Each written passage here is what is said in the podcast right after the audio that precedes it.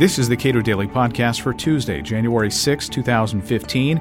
I'm Caleb Brown. A fiscally sound federal government should start with an end to all grants to state and local governments. So says former U.S. Senator James L. Buckley in his new book, Saving Congress from Itself, where he proposes just that. Buckley made his case at a Capitol Hill briefing last month. My epiphany began a dozen years ago when, on my retirement and return to Connecticut, I subscribed to a nearby city's daily papers. I soon found it filled with reports of federal grants in support of an astonishing variety of purely local purposes. These included, for example, a $1.5 million grant of highway trust funds for the rehabilitation of a vandalized railroad station that had long since been converted to private, non transportation uses. Nearly $2 million to replace a one lane bridge connecting two small communities a dozen miles from my home, financing for an art center honoring Katharine Hepburn, and a half million dollars a grant to widen two streets leading to a school. That last is my favorite example of congressional imagination. Those sidewalks are being widened courtesy of an act of Congress titled the Federal Safe Routes to School Program. Its explicit purpose is to fight juvenile obesity by encouraging children to bike or walk to school. I'm not aware that the parents of the children attending that school feel that that is the most cost effective way to slim their children, but no matter, you don't turn down Santa Claus even if the money he distributes comes from the federal taxes you pay or from the debt that those children will have to repay. Congress finds its authority to create such programs in a 1937 Supreme Court construction of the Constitution's spending clause, which empowers it to spend money, quote, to pay the debts and provide for the common defense and general welfare of the United States. Mischief lies in the words general welfare.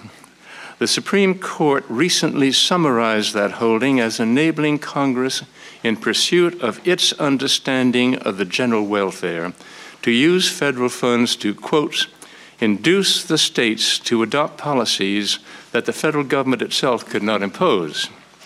Thus, Congress is now licensed to concern itself with areas in which it is forbidden to act by offering to subsidize a whole spectrum of state activities on the condition that the states accept Congress's directions on how they are to discharge their own responsibilities. Because those programs deal with matters beyond Congress's constitutional authority, the court has made it plain that participation in them may not be coerced. As I know from my own experience as a senator, those in elective office are always in search of ways to maintain closer contact with their constituents and of new ways uh, to please them. The Supreme Court's 1937 decision opened up a vast new horizon for doing precisely that. It was not uh, until the Lyndon Johnson administration began invading areas that had formerly been considered off limits to the federal government, however, that uh, uh, members of Congress came to realize the political opportunities that this new court precedent had opened up for them.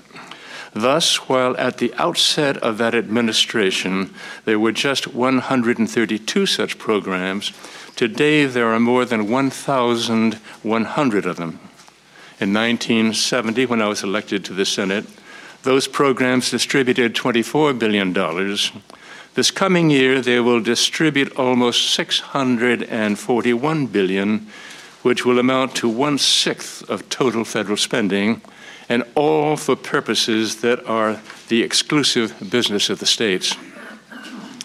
A surprising aspect of this development is how few people, including those here on Capitol Hill, are aware that those figures do not begin to reflect the full cost of those programs or of the vast changes they have brought about in the way we now govern ourselves. Because those grants come with the most detailed instructions, their total out of pocket cost to the federal fisc includes not just the amounts distributed, but the expenses incurred in drafting regulations, screening grants applications, and ensuring, ensuring that recipients comply with the federal rulebook. The cost of that additional work has been estimated at $1 for every 10 distributed, for a total of about $64 billion in the coming year. The major cost of the federal government, however, may well be the diversion of congressional attention from the critical issues that only Congress can address. Studies confirm that its members spend heroic amounts of time on their work. Those studies also confirm that they spend a major portion of their time attending to constituent concerns that, unfortunately, tend to focus on matters that are the responsibilities of governors and city councils rather than those of a congressman. Matters such as public housing, job training, education, homelessness, and unfilled potholes. That last uh, comes to mind because a recent senator's attention to urban minutiae actually earned him the nickname of Senator Pothole. But those are precisely the kinds of matters to which those 1,100 grants and aid programs are addressed. The costs at the state level are so diverse that it is impossible in this presentation to describe them all or to give an adequate idea of their cumulative impact. But here are some of the kinds to which I refer. To ensure compliance with the detailed regulations governing their use, federal grants and uh, add layers of state and local administrative expenses to the costs of the subsidized projects. They also impose one size fits all requirements on states as different as Arizona, Alaska, and New York, thus preventing their officials from applying common sense and local knowledge in securing the best, best value for the money expended. Furthermore, they can trigger a host of unfunded mandates. I believe there are more, more than a thousand of them today. So, mandates such as the Bacon Davis Act's requirement that the equivalent of union wages be paid for construction work involving the expenditure of any federal dollars, which can add as much as 20% to the cost of work. They distort state priorities by offering lucrative grants for purposes of often trivial importance.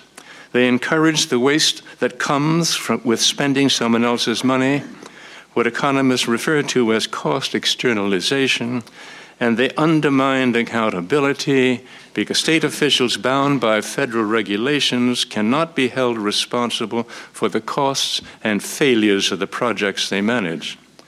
And because those regulations are made by distant bureaucrats, frustrated citizens who are directly affected by those programs have lost their ability to decide how their tax dollars are to be used. To compound the injury, I have found no evidence that the intervention of the federal government in the delivery of state and local services has improved their quality. But there is ample evidence of its failure to do, uh, to do so. Cite, uh, to cite just one example, the feds first became involved in education in a significant way almost 50 years ago with the enactment of the Elementary and Secondary Act of 1965.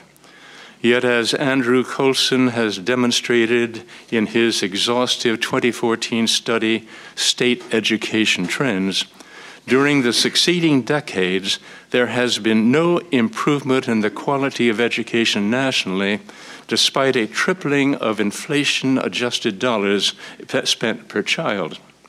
On the other hand, about the only encouraging developments in the field of education, such as vouchers and charter schools, are the results of state and community initiatives. This litany of costs notwithstanding, Advocates of federal grants argue that they are warranted for two reasons.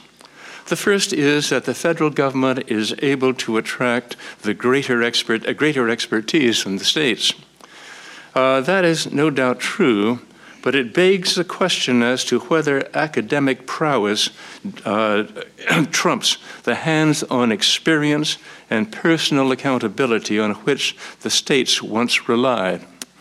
Compare the Centers for Disease Control's bungling of the Ebola crisis with New Jersey's simple policy of quarantining those exposed to the disease. The advocate's second argument is that federal grants redistribute money from the wealthier states to the poorer ones, thus enabling the latter to maintain appropriate standards in such key areas as education. That is a seductive argument because the per capita income of the 10 poorest states is only about 68% of that of the 10 richest. Variations in state cost of living, however, can muddy the analytical waters. To cite one extreme example, Mississippi's per capita income is 75% of Hawaii's, but its cost of living is only 55% of the latter's.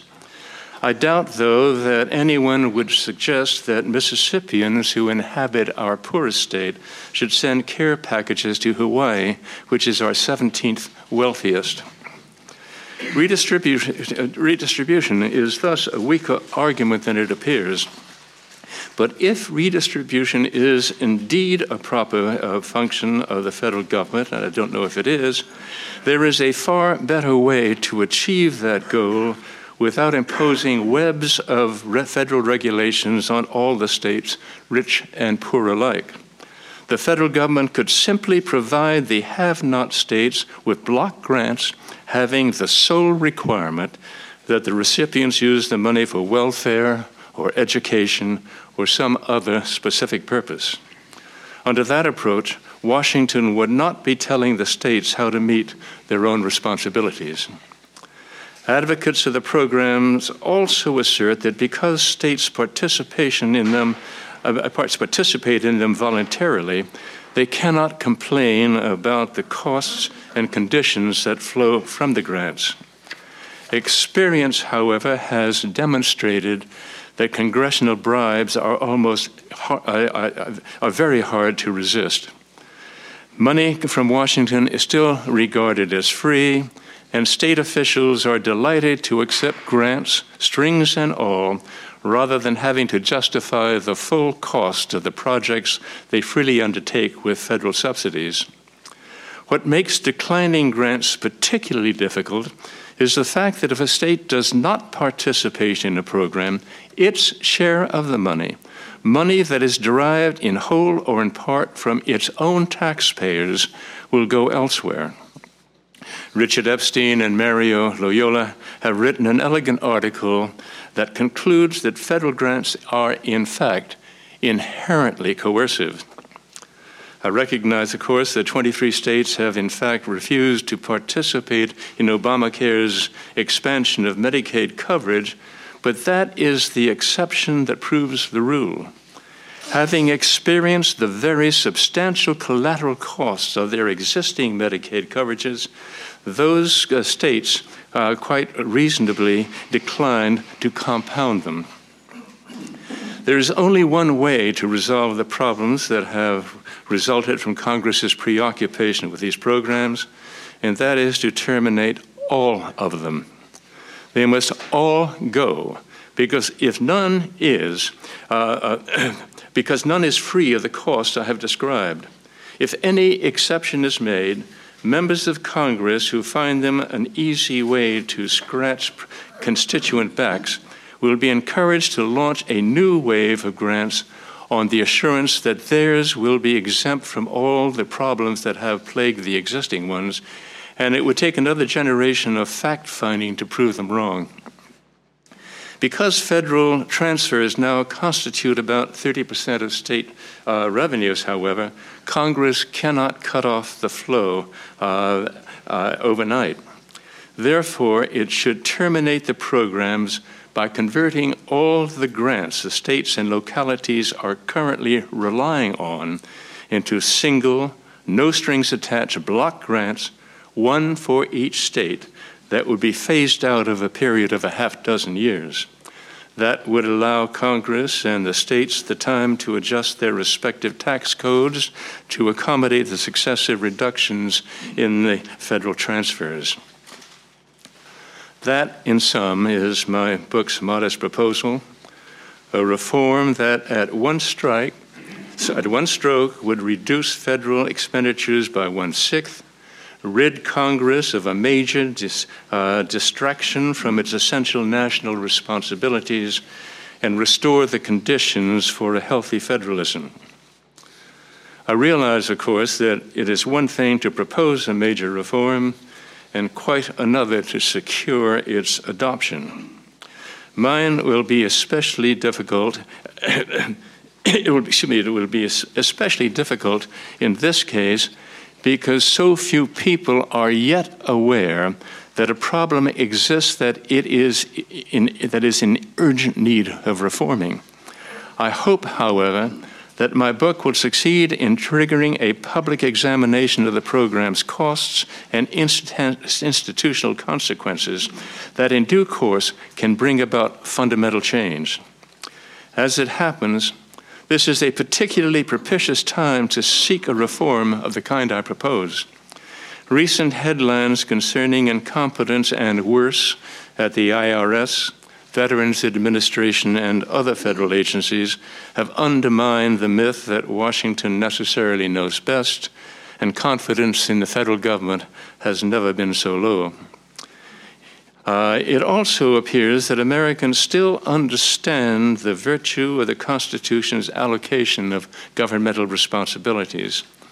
According to a survey of 2013 polling data, Today's Americans believe that state and local governments are best able to handle the following responsibilities by the indicated percentages housing, by 82% of those polled, transportation, 78%, education, 75%, and welfare, 69%.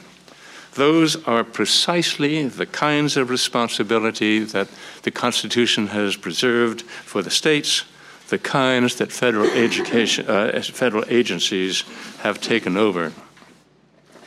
It will take time, I know, for the merits of my proposal to sink in, but the facts are there. If enough Americans learn of the grants program's true cost, they will know they have everything to gain from their termination, both as citizens and taxpayers. And as we have learned over and over again in the past, an aroused electorate is, can achieve political miracles. Nor should we give up on Congress. Former U.S. Senator James L. Buckley is author of Saving Congress from Itself. You can watch the full event at cato.org.